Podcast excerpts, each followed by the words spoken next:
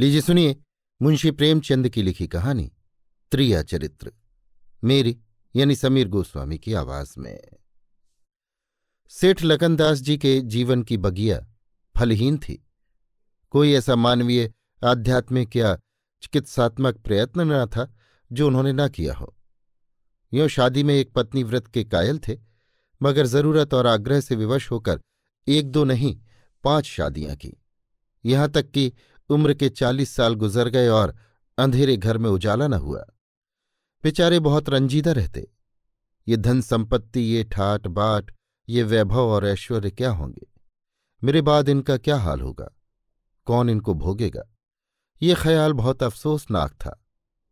आखिर ये सलाह हुई कि किसी लड़के को गोद लेना चाहिए। मगर ये मसला पारिवारिक झगड़ों के कारण कई सालों तक स्थगित रहा।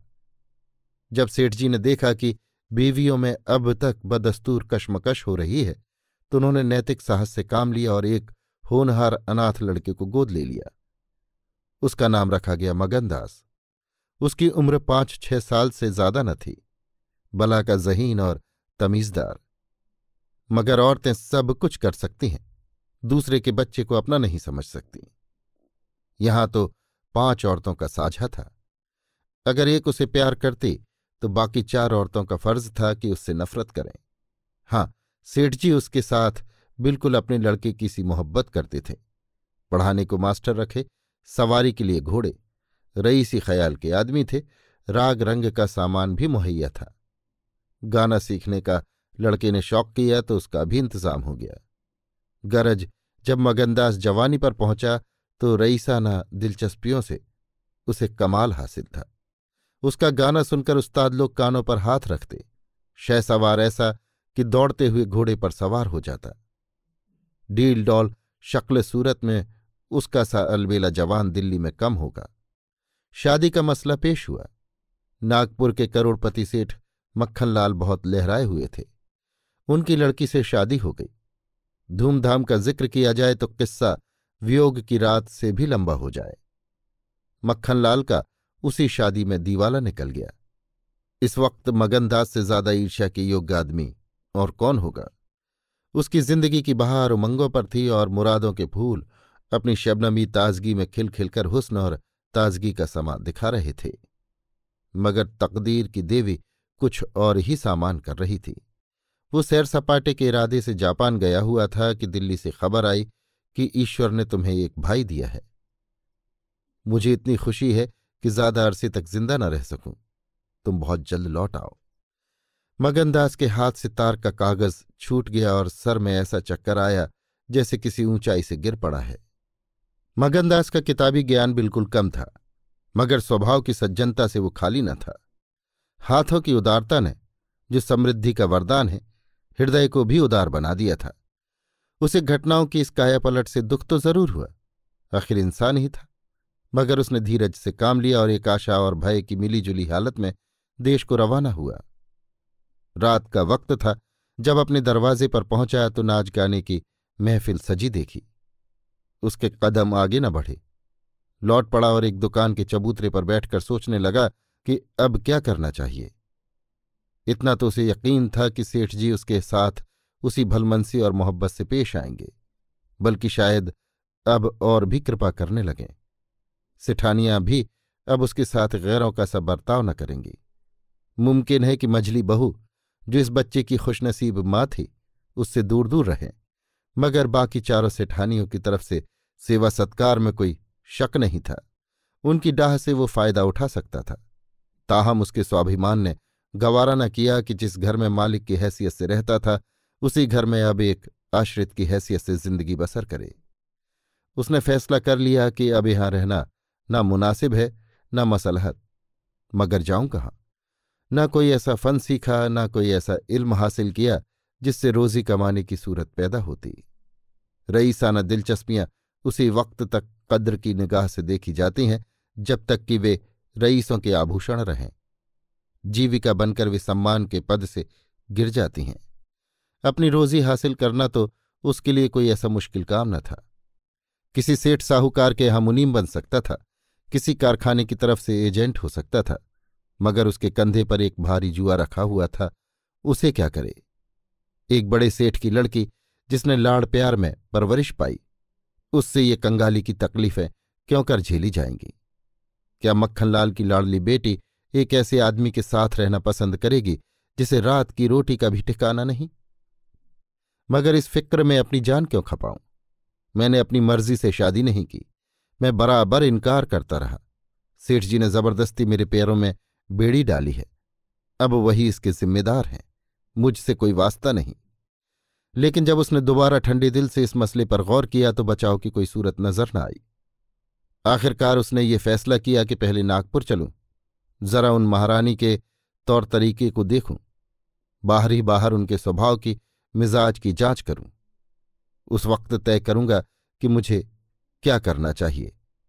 अगर रईसी की बू उनके दिमाग से निकल गई है और मेरे साथ रूखी रोटियाँ खाना उन्हें मंजूर है तो इससे अच्छा फिर और क्या? लेकिन अगर वो अमीरी ठाट बाट के हाथों बिकी हुई है तो मेरे लिए रास्ता साफ़ है। फिर मैं हूँ और दुनिया का गम। ऐसी जगह जाऊँ जहाँ किसी परिचित की सूरत सपने में भी न दिखाई दे। गरीबी की जिल्लत जिल्लत नहीं रहती। अगर अजनबियों में ज़िंदगी बसर की जाए। ये जानने पहचानने वालों की कनखियाँ और कनबतियाँ हैं जो गरीबी को यंत्रणा बना देती हैं। इस तरह दिल में ज़िंदगी का नक्शा बनाकर मगनदास अपनी मर्दाना हिम्मत के भरोसे पर नागपुर की तरफ़ चला। उस मल्लाह की तरह जो किश्ती और पाल के बगैर नदी की उमड़ती हुई लहरों में अपने को डाल दे। शाम के वक्त सेठ मक्खनलाल के सुंदर बागीचे में सूरज की पीली किरणें मुरझाए हुए फूलों से गले मिलकर विदा हो रही थीं।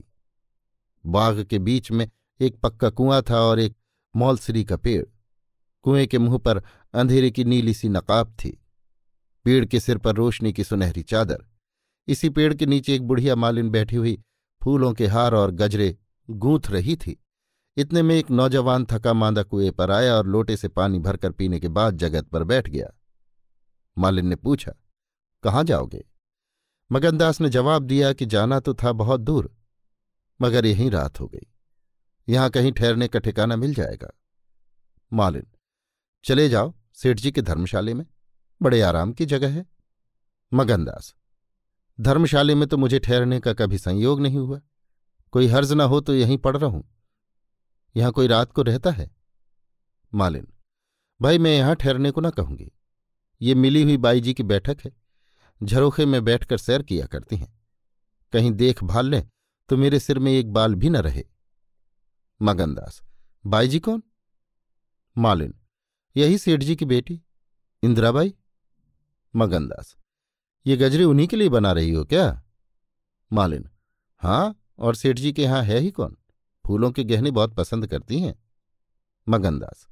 शौकीन औरत मालूम होती हैं। मालिन। भाई, यही तो बड़े आदमियों की बातें हैं। वो शौक ना करें तो हमारा तुम्हारा निबाह कैसे हो? और धन है किस लिए? अकेली जान पर दस लौंडियाँ हैं। सुना करती थी कि भागवान आदमी का हल भूत जोतता है। वो आँखों से देखा। आप ही आप पंखा चलने लगे। आप ही आप सारे घर में दिन का सा उजाला हो जाए। तुम झूठ समझते होगे, मगर मैं आँखों देखी बात कहती हूँ। उस गर्व की चेतना के साथ, जो किसी नादान आदमी के सामने अपनी जानकारी के बयान करने में होता है, बूढ़ी मालिन अपनी सर्वज्ञता का प्रदर्शन करने लगी। मगनदास ने उकसाया, होगा भाई बड़े आदमी की बातें निराली होती हैं। लक्ष्मी के बस में सब कुछ है, मगर अकेली जान पर दस लौंडियाँ समझ में नहीं आता। मालिन ने बुढ़ापे के चिड़चिड़ेपन से जवाब दिया, तुम्हारी समझ मोटी हो तो कोई क्या करे? कोई पान लगाती है, कोई पंखा झलती है, कोई कपड़े पहनाती है। दो हज़ार रुपये में तो सेज गाड़ी आई थी। चाहो तो मुँह देख लो, उस पर हवा खाने जाती हैं, एक बंगालिन गाना बजाना सिखाती हैं, मैम पढ़ाने आती हैं, शास्त्री जी संस्कृत पढ़ाते हैं कागज़ पर ऐसी मूर्त बनाती हैं कि अब बोली और अब बोली। दिल की रानी है। बेचारी के भाग फूट गए। दिल्ली के सेठ लगनदास के गोद लिए हुए लड़के से ब्याह हुआ था। मगर राम जी की लीला सत्तर बरस के मुर्दे को लड़का दिया। कौन पति आएगा? जब से सुनावनी आई है, तब से बहुत उदास रहती हैं। एक दिन रोती थी। मेरे सामने की बात है। बाप ने देख लिया, समझाने लगे। लड़की को बहुत चाहते हैं। सुनती हूँ दामाद को यहीं बुलाकर रखेंगे। नारायण करे, मेरी रानी दूधो नहाए, पूतो फले। माली मर गया था, उन्होंने आड़ न ली होती तो घर घर टुकड़े मांगती। मगनदास ने एक ठंडी सांस ली। बेहतर है अब यहाँ से अपनी इज़्ज़त आबरू लिए हुए चल दो।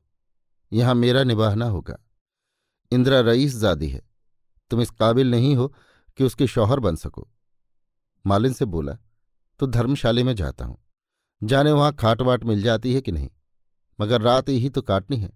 किसी तरह कटी ही जाएगी। रईसों के लिए मखमली गद्दे चाहिए। हम मजदूरों के लिए पुआल ही बहुत है। ये कहकर उसने लुटिया उठाई, डंडा संभाला और दर्द भरे दिल से एक तरफ़ को चल दिया। उस वक्त इंदिरा अपने झरोखे पर बैठी हुई इन दोनों की बातें सुन रही थी। कैसा संयोग है कि स्त्री को स्वर्ग की सब सिद्धियाँ प्राप्त हैं और उसका पति आवारों की तरह मारा मारा फिर रहा है। उसे रात काटने का ठिकाना नहीं। मगनदास निराश विचारों में डूबा हुआ, शहर से बाहर निकल आया और एक सराय में ठहरा, जो सिर्फ़ इसलिए मशहूर थी कि वहाँ शराब की एक दुकान थी। यहाँ आसपास से मजदूर लोग आ, आकर अपने दुख को भुलाया करते थे। जो भूले भटके मुसाफिर यहाँ ठहरते, उन्हें होशियारी और चौकसी का व्यवहारिक पाठ मिल जाता था। मगनदास थका मांदा था ही। एक पेड़ के नीचे चादर बिछाकर सो रहा और जब सुबह को नींद खुली तो उसे किसी पीर औलिया के ज्ञान की सजीव दीक्षा का चमत्कार दिखाई पड़ा, जिसकी पहली मंजिल वैराग्य है। उसकी छोटी सी पोटली जिसमें दो एक कपड़े और थोड़ा सा रास्ते का खाना और लुटिया डोर बंधी हुई थी, गायब हो गई। उन कपड़ों को छोड़कर जो उसके बदन पर थे, अब उसके पास कुछ भी न था और भूख जो कंगाली में और भी तेज हो जाती है, उसे बेचैन कर रही थी। मगर दृढ़ स्वभाव का आदमी था, उसने किस्मत का रोना नहीं रोया। किसी तरह गुजर करने की तदबीरें सोचने लगा। लिखने और गणित में उसे अच्छा अभ्यास था, मगर इस हैसियत में उससे फ़ायदा उठाना असंभव था। उसने संगीत का बहुत अभ्यास किया था। किसी रसिक रईस के दरबार में उसकी कदर हो सकती थी। मगर उसके पुरुषोचित अभिमान ने इस पेशे को अख्तियार करने की इजाज़त न दी। हाँ वो आला दर्जे का घुड़सवार था और ये फन मज़े में पूरी शान के साथ उसकी रोजी का साधन बन सकता था। ये पक्का इरादा करके उसने हिम्मत से कदम आगे बढ़ाए। ऊपर से देखने पर ये बात यकीन के काबिल नहीं मालूम होती, मगर वो अपना बोझ हल्का हो जाने से इस वक्त बहुत उदास नहीं था। मर्दाना हिम्मत का आदमी ऐसी मुसीबतों को उसी निगाह से देखता है जिससे एक होशियार विद्यार्थी परीक्षा के प्रश्नों को देखता है। उसे अपनी हिम्मत आजमाने का, एक मुश्किल से जूझने का मौका मिल जाता है। उसकी हिम्मत अनजाने ही मज़बूत हो जाती है। अक्सर ऐसे मार के मर्दाना हौसले के लिए प्रेरणा का काम देते हैं। मगनदास इस जोश से कदम बढ़ाता चला जाता था कि जैसे कामयाबी की मंजिल सामने नज़र आ रही है। मगर शायद वहाँ के घोड़ों ने शरारत और बिगड़ेलपन से तौबा कर ली थी। या वे स्वाभाविक रूप से बहुत मज़े में धीमे धीमे चलने वाले थे। वो जिस गाँव में जाता, निराशा को उकसाने वाला जवाब पाता। आखिरकार शाम के वक्त, जब सूरज अपनी आखिरी मंजिल पर जा पहुँचा था, उसकी कठिन मंजिल तमाम हुई। नागर घाट के ठाकुर अटल सिंह ने उसकी जीविका की चिंता को समाप्त किया। ये एक बड़ा गाँव था, पक्के मकान बहुत थे, मगर उनमें प्रेतात्माएँ आबाद थीं। कई साल पहले प्लेग ने आबादी के बड़े हिस्से को इस क्षणभंगुर संसार से उठाकर स्वर्ग में पहुँचा दिया था। इस वक्त प्लेग के बचे खुचे लोग, गाँव के नौजवान और शौकीन जमींदार साहब और हल्के के कारगुजार और रोबीले थानेदार साहब थे। उनकी मिलीजुली कोशिशों से गाँव में सतयुग का राज था। धन दौलत को लोग जान का आजाब समझते थे। उसे गुनाह की तरह छिपाते थे। घर घर में रुपए रहते हुए लोग कर्ज ले लेकर खाते और फटेहाल रहते थे। इसी में निबाह था। काजल की कोठरी थी। सफ़ेद कपड़े पहनना, उन पर धब्बा लगाना था। हुकूमत और ज़बरदस्ती का बाज़ार गर्म था। अहीरों के यहाँ आंजन के लिए भी दूध न था। थाने में दूध की नदी बहती थी। मवेशी खाने के मुहर्रे दूध की कुल्लियाँ करते थे। इसी अंधेर नगरी को मगनदास ने अपना घर बनाया। ठाकुर साहब ने असाधारण उदारता से काम लेकर उसे रहने के लिए एक मकान भी दे दिया, जो केवल व्यापक अर्थों में मकान कहा जा सकता था। इसी झोपड़ी में वो एक हफ़्ते से ज़िंदगी के दिन काट रहा है। उसका चेहरा जर्द है और कपड़े मैले हो रहे हैं। मगर ऐसा मालूम होता है कि उसे अब इन बातों की अनुभूति ही नहीं रही। ज़िंदा है मगर ज़िंदगी रुखसत हो गई। हिम्मत और हौसला मुश्किल को आसान कर देते हैं। आंधी और तूफ़ान से बचा सकते हैं मगर चेहरे का खिला सकना उनके सामर्थ्य से बाहर है। टूटी हुई नाव पर बैठकर मल्हार गाना हिम्मत का काम नहीं, हिमाकत का काम है। एक रोज जब शाम के वक्त वो अंधेरे में खाट पर पड़ा हुआ था, एक औरत उसके दरवाजे पर आकर भीख मांगने लगी। मगनदास को आवाज़ परिचित जान पड़ी। बाहर आकर देखा तो वही चंपा मालिन थी।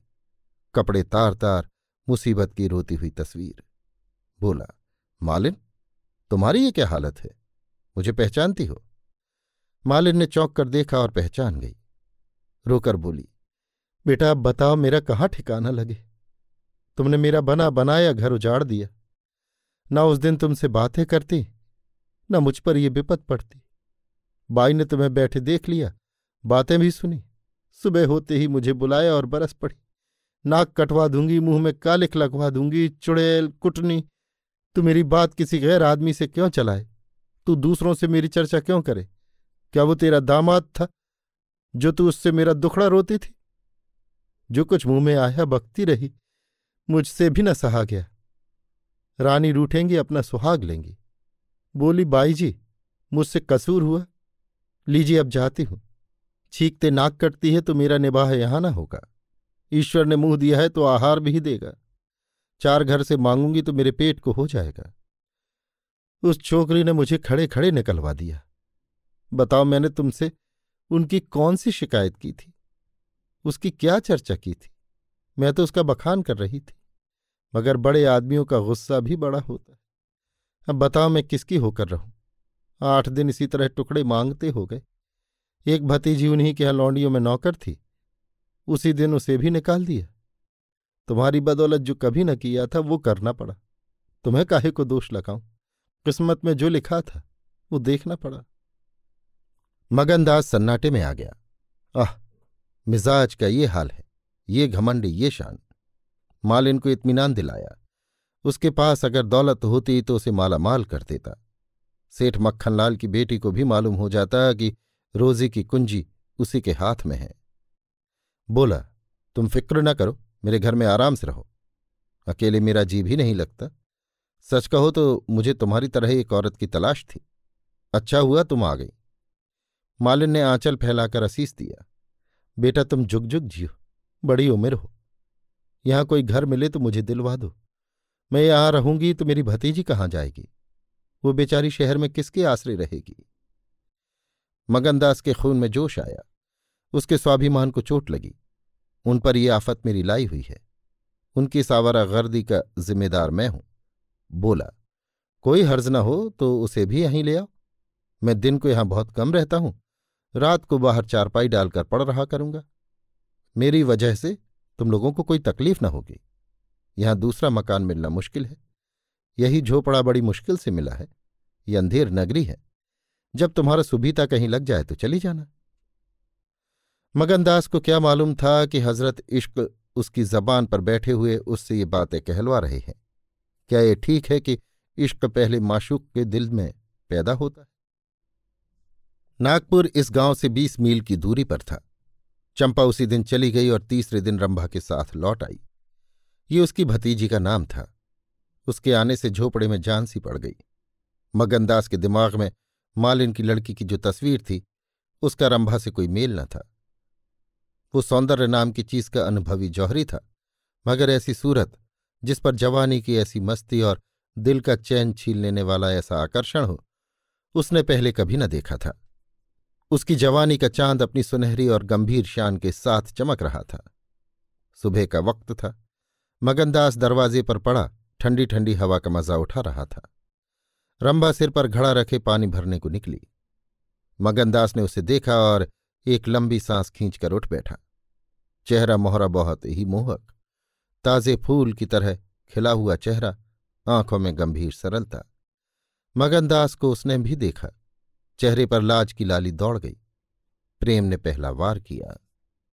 मगनदास सोचने लगा, क्या तकदीर यहाँ कोई और गुल खिलाने वाली है? क्या दिल मुझे यहाँ भी चैन न लेने देगा? रंभा, तू यहाँ नाहक आई। नाहक एक गरीब का खून तेरे सर पर होगा। मैं तो अब तेरे हाथों बिक चुका, मगर क्या तू मेरी हो सकती है? लेकिन नहीं, इतनी जल्दबाजी ठीक नहीं। दिल का सौदा सोच समझ कर करना चाहिए। तुमको अभी जब्त करना होगा। रंभा सुंदरी है, मगर झूठे मोती की आब और ताब उसे सच्चा नहीं बना सकती। तुम्हें क्या खबर कि उस भोली लड़की के कान प्रेम के शब्द से परिचित नहीं हो चुके हैं? कौन कह सकता है कि उसके सौंदर्य की वाटिका पर किसी फूल चुनने वाले के हाथ नहीं पड़ चुके हैं। अगर कुछ दिनों की दिलबस्तगी के लिए कुछ चाहिए तो तुम आज़ाद हो, मगर ये नाजुक मामला है। जरा संभल के कदम रखना। पेशेवर जातों में दिखाई पड़ने वाला सौंदर्य अक्सर नैतिक बंधनों से मुक्त होता है। तीन महीने गुजर गए। मगनदास रंभा को ज्यो ज्यो बारीक से बारीक निगाहों से देखता त्यों त्यों उस पर प्रेम का रंग गाढ़ा होता जाता था। वो रोज उसे कुएँ से पानी निकालते देखता, वो रोज घर में झाड़ू देती, रोज खाना पकाती। आह, मगनदास को उन ज्वार की रोटियों में जो मज़ा आता था, वो अच्छे से अच्छे व्यंजनों में भी न आया था। उसे अपनी कोठरी हमेशा साफ़ सुथरी मिलती, न जाने कौन उसके बिस्तर बिछा देता। क्या ये रंभा की कृपा थी? उसकी निगाहें कैसी शर्मीली थीं। उसने उसे कभी अपनी तरफ़ चंचल आँखों से ताकते नहीं देखा। आवाज़ कैसी मीठी उसकी हँसी की आवाज़ कभी उसके कान में नहीं आई। अगर मगनदास उसके प्रेम में मतवाला हो रहा था तो कोई ताज्जुब की बात नहीं थी। उसकी भूखी निगाहें बेचैनी और लालसा में डूबी हुई हमेशा रंभा को ढूंढा करती। वो जब किसी दूसरे गाँव को जाता तो मीलों तक उसकी जिद्दी और बेताब आँखें मुड़ मुड़कर झोपड़े के दरवाजे की तरफ़ आती। उसकी ख्याति आसपास फैल गई थी, मगर उसके स्वभाव की मुरवत और उदार हृदयता से अक्सर लोग अनुचित लाभ उठाते थे। इंसाफ पसंद लोग तो स्वागत सत्कार से काम निकाल लेते और जो लोग ज़्यादा समझदार थे, वे लगातार तकाजों का इंतज़ार करते। चूँकि मगनदास इस फन को बिल्कुल न जानता था, बावजूद दिन रात की दौड़ धूप के, गरीबी से उसका गला न छूटता। जब वो रंभा को चक्की पीसते हुए देखता तो गेहूँ के साथ उसका दिल भी पिस जाता था। वो कुएँ से पानी निकालती तो उसका कलेजा निकल आता।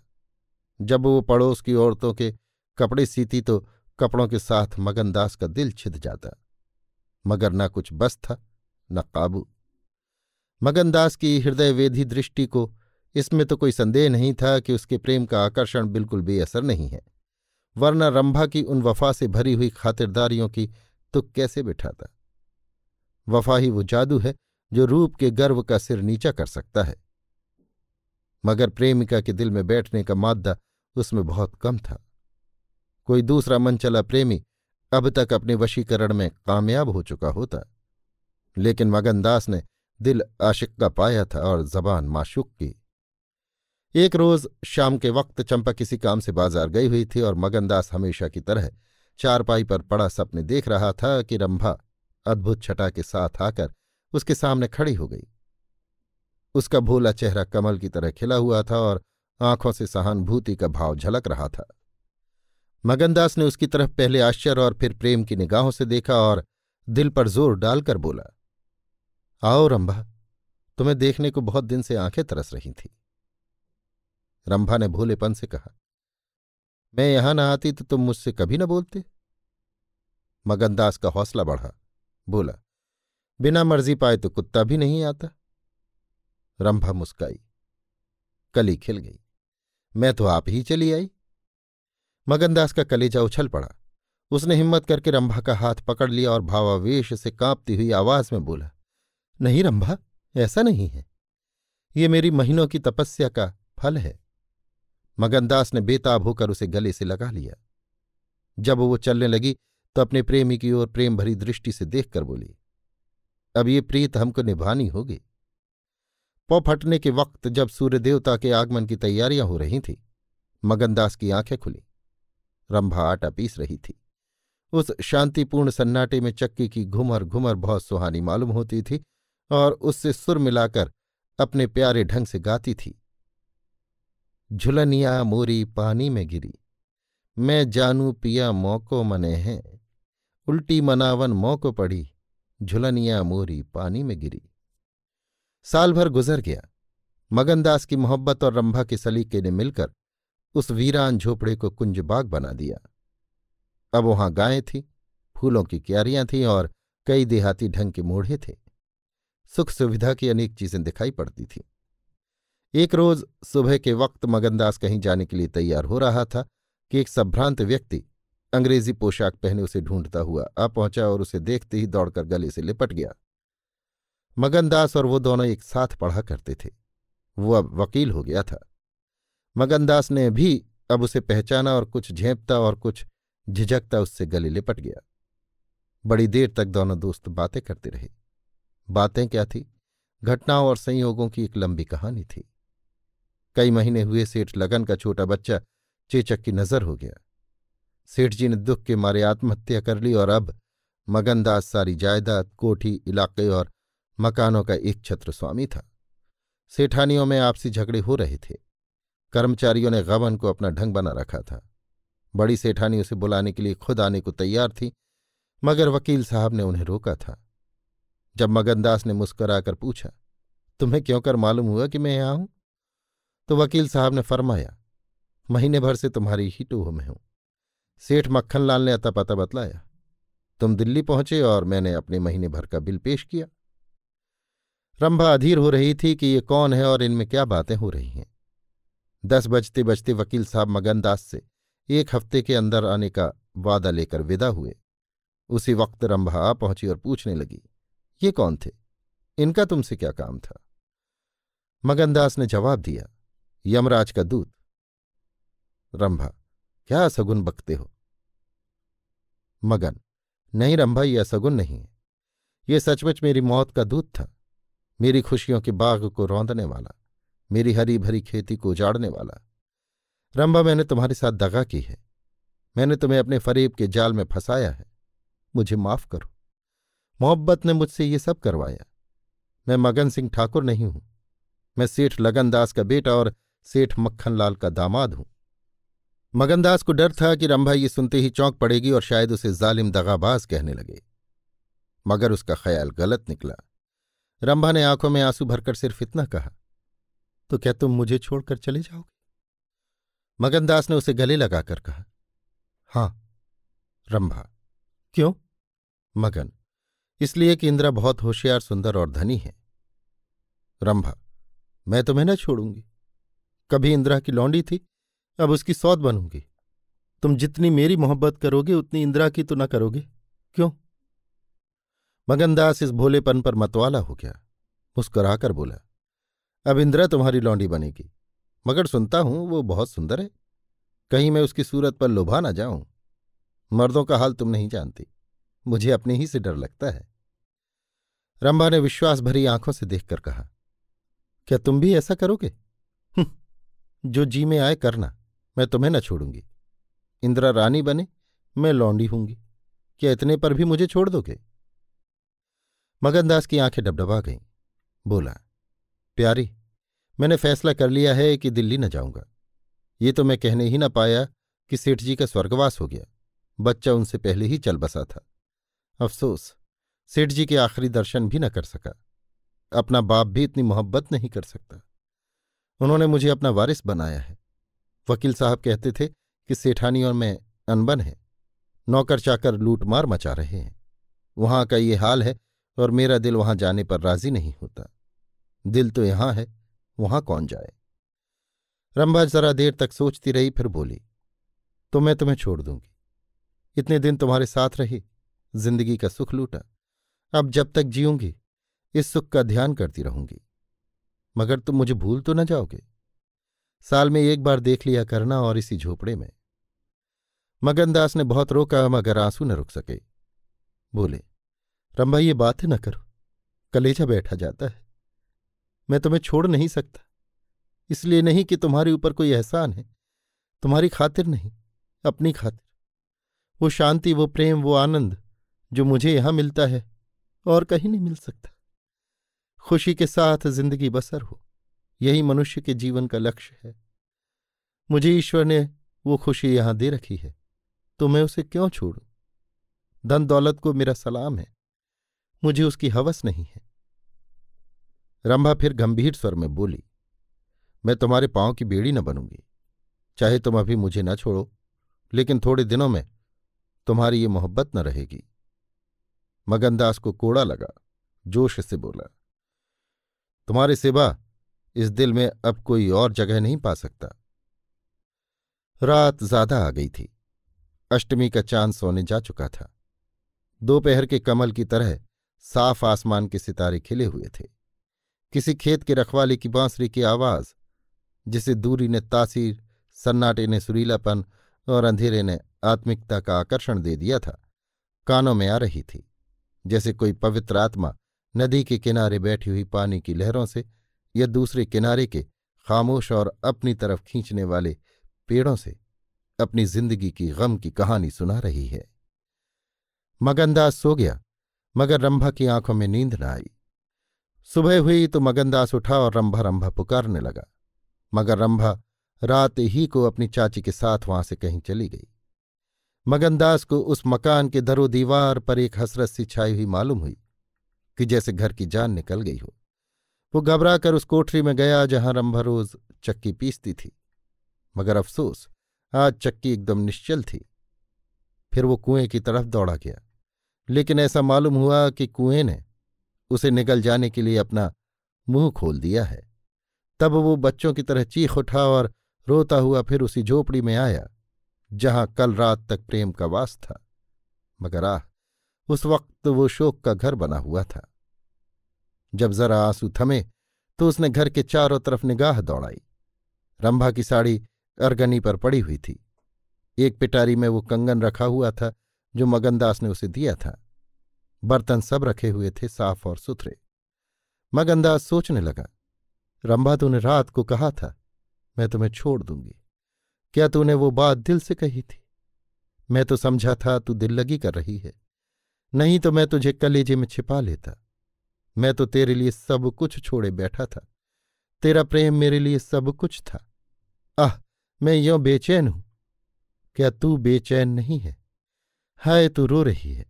मुझे यकीन है कि तू अब भी लौट आएगी। फिर सजीव कल्पनाओं का एक चमघट उसके सामने आया। वो नाजुक अदाएँ, वो मतवाली आँखें, वो भूली भाली बातें।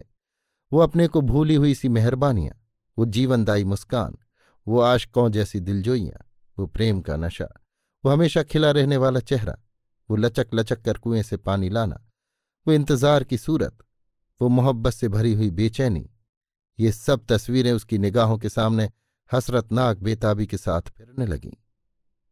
मगनदास ने एक ठंडी सांस ली और आंसुओं और दर्द की उमड़ती हुई नदी को मर्दाना जब्त से रोक कर उठ खड़ा हुआ। नागपुर जाने का पक्का फैसला हो गया। तकिए के नीचे से संदूक की कुंजी उठाई तो कागज़ का एक टुकड़ा निकल आया। ये रंभा की विदा की चिट्ठी थी। प्यारे, मैं बहुत रो रही हूँ। मेरे पैर नहीं उठते, मगर मेरा जाना ज़रूरी है। तुम्हें जगाऊँगी तो तुम जाने न दोगे। आह, कैसे जाऊँ? अपने प्यारे पति को कैसे छोड़ू? किस्मत मुझसे ये आनंद का घर छुड़वा रही है। मुझे बेवफा न कहना। मैं तुमसे फिर कभी मिलूँगी। मैं जानती हूँ कि तुमने मेरे लिए सब कुछ त्याग दिया है, मगर तुम्हारे लिए ज़िंदगी में बहुत कुछ उम्मीदें हैं। मैं अपनी मोहब्बत की धुन में तुम्हें उन उम्मीदों से क्यों दूर रखूँ? अब तुमसे जुदा होती हूँ। मेरी सुध मत भूलना। मैं तुम्हें हमेशा याद रखूँगी। ये आनंद के दिन कभी न भूलेंगे। क्या तुम मुझे भूल सकोगे? तुम्हारी प्यारी रंभा। मगनदास को दिल्ली आए तीन महीने गुजर चुके हैं। इस बीच उसे सबसे बड़ा जो निजी अनुभव हुआ, वो ये था कि रोजी की फ़िक्र और धंधों की बहुतायत से उमड़ती हुई भावनाओं का ज़ोर कम किया जा सकता है। डेढ़ साल पहले का बेफिक्र नौजवान, अब एक समझदार और सूझबूझ रखने वाला आदमी बन गया था। सागर घाट के उस पार, कुछ दिनों के रहने से, उसे रियाया की उन तकलीफों का निजी ज्ञान हो गया था, जो कारिंदों और मुख्तारों की सख्तियों की बदौलत उन्हें उठानी पड़ती हैं। उसने उसे रियासत के इंतज़ाम में बहुत मदद की। और गौ, कर्मचारी दबी जबान से उसकी शिकायत करते थे और अपनी किस्मतों और जमाने के उलट फेर को कोसते थे, मगर रियाया खुश थी। हाँ जब वो सब धंधों से फुर्सत पाता तो एक भोली भाली सूरत वाली लड़की उसके ख्यालों के पहलू में आ बैठती और थोड़ी देर के लिए सागर घाट का वो हरा भरा झोपड़ा और उसकी मस्तियाँ आँखों के सामने आ जाती। सारी बातें एक सुहाने सपने की तरह याद आकर उसके दिल को महसूसने लगती, लेकिन कभी कभी खुद ब खुद उसका ख्याल इंदिरा की तरफ़ भी जा पहुँचता। गो, उसके दिल में रंभा की वही जगह थी। मगर किसी तरह उसमें इंदिरा के लिए भी एक कोना निकल आया था। जिन हालतों और आफतों ने उसे इंदिरा से बेजार कर दिया था, वो अब रुखसत हो गई थी। अब उसे इंदिरा से कुछ हमदर्दी हो गई थी। अगर उसके मिजाज में घमंड है, हुकूमत है, तकल्लुफ है, शान है तो ये उसका कसूर नहीं। ये रईस रईसजादों की आम कमजोरियाँ हैं। यही उनकी शिक्षा है। वे बिल्कुल बेकस और मजबूर हैं। इन बदले हुए और संतुलित भावों के साथ जहाँ वो बेचैनी के साथ रंभा की याद को ताज़ा किया करता था, वहाँ इंदिरा का स्वागत करने और उसे अपने दिल में जगह देने के लिए तैयार था।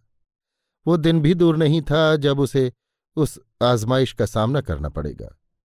उसके कई आदमी अमीराना शान शौकत के साथ इंदिरा को विदा कराने के लिए नागपुर गए हुए थे।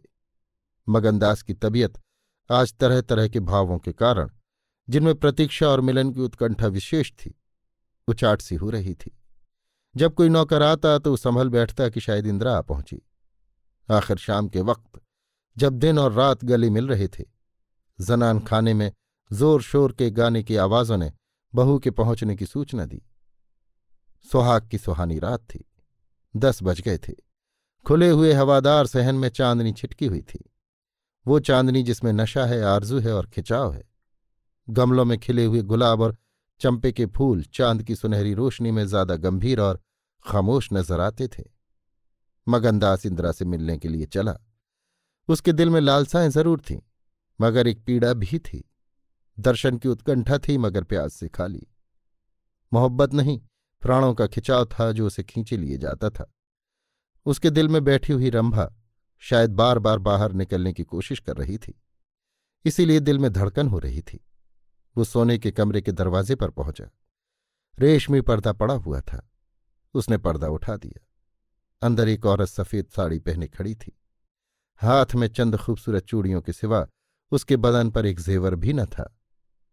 जो ही पर्दा उठा और मगनदास ने अंदर कदम रखा, वो मुस्कुराती हुई उसकी तरफ़ बढ़ी। मगनदास ने उसे देखा और चकित होकर बोला, रंभा और दोनों प्रेमावेश से लिपट गए। दिल में बैठी हुई रंभा बाहर निकल आई थी। साल भर गुजरने के बाद एक दिन इंदिरा ने अपने पति से कहा, क्या रंभा को बिल्कुल भूल गए? कैसे बेवफा हो? कुछ याद है? उसने चलते वक्त तुमसे क्या विनती की थी? मगनदास ने कहा, खूब याद है। वो आवाज़ भी कानों में गूंज रही है। मैं रंभा को भोली भाली लड़की समझता था। ये नहीं जानता था कि ये त्रिया चरित्र का जादू है। मैं अपनी रंभा को अब भी इंदिरा से ज़्यादा प्यार करता हूँ तुम्हें डाह तो नहीं होती। इंदिरा ने हंसकर जवाब दिया, डाह क्यों हो? तुम्हें रंभा है तो क्या मेरा मगन सिंह नहीं है? मैं अब भी उस पर मरती हूँ। दूसरे दिन दोनों दिल्ली से एक राष्ट्रीय समारोह में शरीक होने का बहाना करके रवाना हो गए और सागर घाट जा पहुँचे। वो झोपड़ा, वो मोहब्बत का मंदिर, वो प्रेम भवन, फूल और हरियाली से लहरा रहा था। चंपा मालिन उन्हें वहाँ मिली। गाँव के जमींदार उनसे मिलने के लिए आए। कई दिन तक फिर मगन सिंह को घोड़े निकालने पड़े। रंबा कुएँ से पानी लाती, खाना पकाती, फिर चक्की पीसती और गाती। गाँव की औरतें फिर उससे अपने कुर्ते और बच्चों की लेसदार टोपियाँ से लाती। हाँ इतना ज़रूर कहती कि उसका रंग कैसा निखर आया है। हाथ पाँव कैसे मुलायम पड़ गए हैं। किसी बड़े घर की रानी मालूम होती है। मगर स्वभाव वही है, वही मीठी बोली है, वही मुरवत वही हंसमुख चेहरा। इस तरह एक हफ़्ते तक इस सरल और पवित्र जीवन का आनंद उठाने के बाद दोनों दिल्ली वापस आए और अब दस साल गुजरने पर भी साल में एक बार उस झोपड़े के नसीब जागते हैं। वो मोहब्बत की दीवार अभी तक उन दोनों प्रेमियों को अपनी छाया में आराम देने के लिए खड़ी है। अभी आप सुन रहे थे मुंशी प्रेमचंद की लिखी कहानी, त्रिया चरित्र। मेरी, यानी समीर गोस्वामी की आवाज़ में।